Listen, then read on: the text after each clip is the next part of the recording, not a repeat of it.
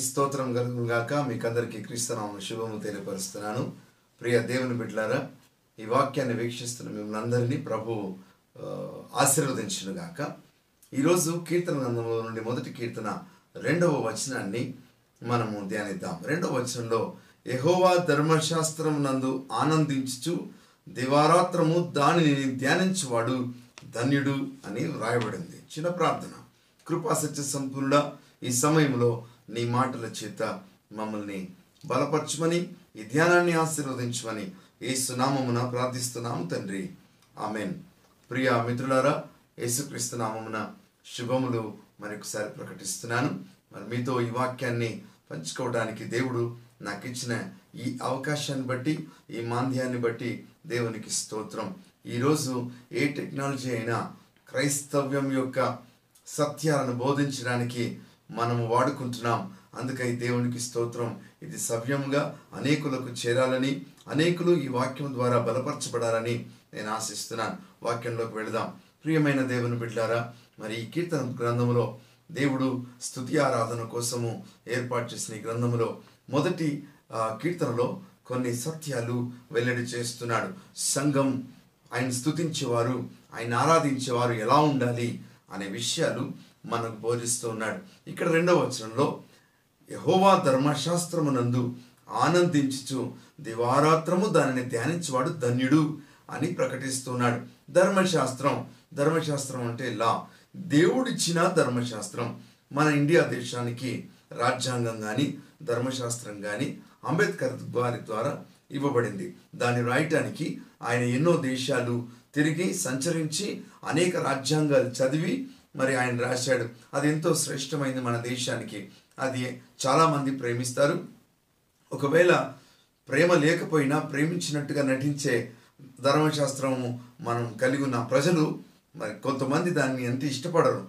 కానీ ఇష్టపడ్డట్టుగా నటిస్తున్నట్టుగా చూస్తాం. అదేమైనా పరిశుద్ధ గ్రంథంలో లిఖితము చేయబడిన ధర్మశాస్త్ర వివరాలు మనం గమనిస్తే మోషే ఇస్రాయిలుల ప్రయాణంలో దేవుడు మోషేకు సీనాయి పర్వతం మీదకి రమ్మని సీనాయి పర్వతం మీద నలభై రోజులు ఆయన్ని కూర్చోబెట్టి దేవుడు స్వయంగా తాను తన స్వహస్తాలతో రాతి పలకలను చెక్కి అందులో తన వ్రేలితో ధర్మశాస్త్రాన్ని రాసి మోషేకు చేతికిచ్చి పంపించినట్టుగా చూస్తాం. ఇలాగూ మోషే ఆ ధర్మశాస్త్రాన్ని తీసుకొని క్రిందికి వచ్చినప్పుడు ప్రజలు దేవుని చిత్తానికి విరోధంగా దేవుని యొక్క మహిమకు విరోధంగా ప్రవర్తించిన ఆ ప్రవర్తనను చూసిన మోషే దేవుడిచ్చిన ధర్మశాస్త్ర పలకలు మీకు ఉపయోగకరమైనవి కావు అని వాటిని పగలగొట్టినట్టు మనం చూస్తాం. వెంటనే దేవుడు తిరిగి మోషేని సీనాయి పర్వతం మీదకి పిలిపించి మరి పలకలను చెక్కుకొని తీసుకొని రమ్మంటాడు. అలాగూ మోషే చేసిన పలకల పైన తిరిగి మరలా దేవుడు తన వ్రేలితో ధర్మశాస్త్రాన్ని వ్రాసిచ్చాడు.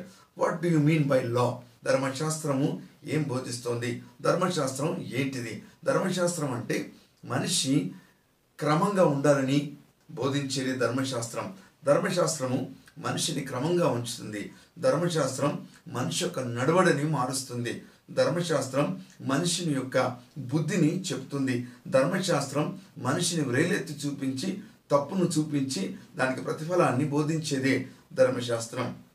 ఇక్కడ కీర్తనకాడు రాస్తున్నాడు యహోవా ధర్మశాస్త్రమునందు ఆనందించాలని. దేవుడి ధర్మశాస్త్రాన్ని ఎందుకు ఇచ్చాడు? ప్రజలు ఐగుప్తు నుండి ప్రయాణం చేస్తున్న ఇస్రాయేల్ ప్రజల యొక్క నడవడి వారి యొక్క జీవన విధానాలు చాలా భయంకరంగా దేవుని దృష్టికి కనబడ్డాయి. మరొకసారి జ్ఞాపకం చేస్తున్నాను. ఐగుప్తులో నాలుగు వందల సంవత్సరాలు సుమారుగా నాలుగు వందల సంవత్సరాలు బానిసత్వంలో ఉన్నారు. కనుక వారి భాష వారి ప్రవృత్తి వారి జీవన విధానం వారి నడవడి సంపూర్ణంగా చెడిపోయింది. దైవ స్వభావాలు లేకుండా మారిపోయినందును బట్టి దేవుడు వారి యొక్క స్వభావాన్ని వారి నడవడిని వారి యొక్క జీవన విధానాన్ని మార్చడానికి ధర్మశాస్త్రాన్ని ప్రవేశపెట్టినాడని మనం గ్రహించాలి. ఎందుకు వారికి ధర్మశాస్త్రం అవసరం? వారు ఐగుప్తు నుండి బయటకు వచ్చారు కనుక ఐగుప్తు యొక్క భాష ఐగుప్తు యొక్క అలవాట్లు ఐగుప్తు యొక్క జీవన విధానం ఐగుప్తు అంటే పాపం. కనుక పాపభూయిష్టమైన ప్రవర్తనలు వాళ్ళలో కనబడ్డాయి కనుక దేవుడు వారిని చక్కదిద్దడానికి వారిని సరి చేయడానికి వారిని క్రమబద్ధీకరించడానికి ధర్మశాస్త్రాన్ని ఇచ్చినట్లుగా మనం ఎరుగుదాము. ప్రియ మిత్రులారా ధర్మశాస్త్రమునందు ఆనందించిన ఇది అసాధ్యమైన పనిగా కనబడుతుంది. ఎందుకంటే ధర్మశాస్త్రం చక్కదిద్దేది. చూడండి సమాజంలో చక్కదిద్దే వాళ్ళని ఎవరు ఇష్టపడరు.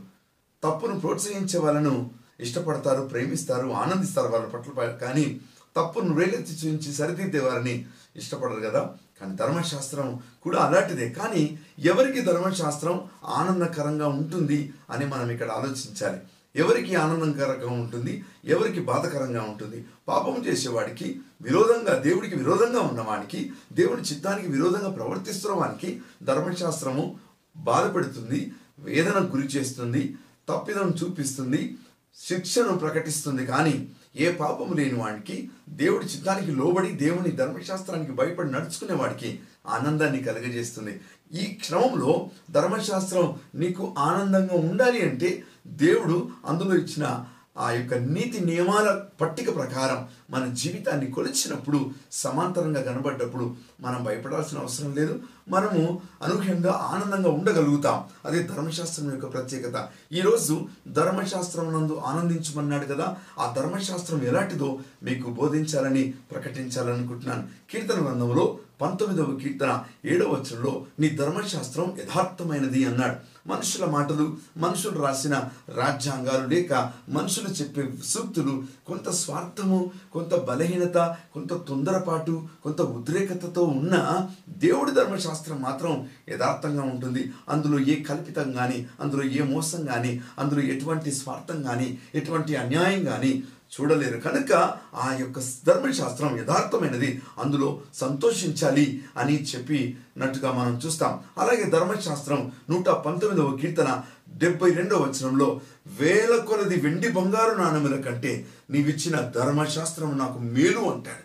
అవును ప్రియ మిత్రులారా ఈ లోకంలో వెండి బంగారముల కంటే ఆయన ఇచ్చిన మరి ధర్మశాస్త్రం మేలైనది. ధర్మశాస్త్రం మనకు మేలు చేస్తూ ఉంది. మనుషుల మాటలు మనుషుల క్రియలు కీడు చేస్తాయి. కానీ ధర్మశాస్త్రం మేలు కొరకు మనకున్నదని గమనించాలి. నూట పంతొమ్మిదవ కీర్తన తొంభై ఏడవ వచనంలో నీ ధర్మశాస్త్రం నాకెంతో ప్రియముగా ఉన్నది. ఇట్ ఈస్ లవబుల్ అవును అది ప్రియమైనది. ఎందుకంటే నా ప్రవర్తనను మారుస్తుంది. నా ప్రవర్తనకు ఒక సాధికారత దయచేస్తుంది. నా ప్రవర్తనకు ఒక స్వచ్ఛతను అనుగ్రహిస్తూ ఉంది. నా ప్రవర్తనకు ఒక పరిపూర్ణతను తీసుకొని వచ్చి పెడతా ఉంది. నూట పంతొమ్మిదవ కీర్తన నూట అరవై మూడు. నీ ధర్మశాస్త్రం ప్రీతికరమైనది అని మనం చూస్తున్నాం. అది ప్రీతికరమైనది. అంటే ప్రేమింపదగినది. It can be loved it is wonderful and we need to love ధర్మశాస్త్రం. నీ ధర్మశాస్త్రంను ప్రేమించే వారికి నెమ్మది కలదు. వారు తూలి తుట్రిలుటకు కారణమేమీ లేదు అని ఈ నూట పంతొమ్మిదవ కీర్తనలో మనం గమనిస్తున్నాం ప్రియ దేవుని బిడ్లారా.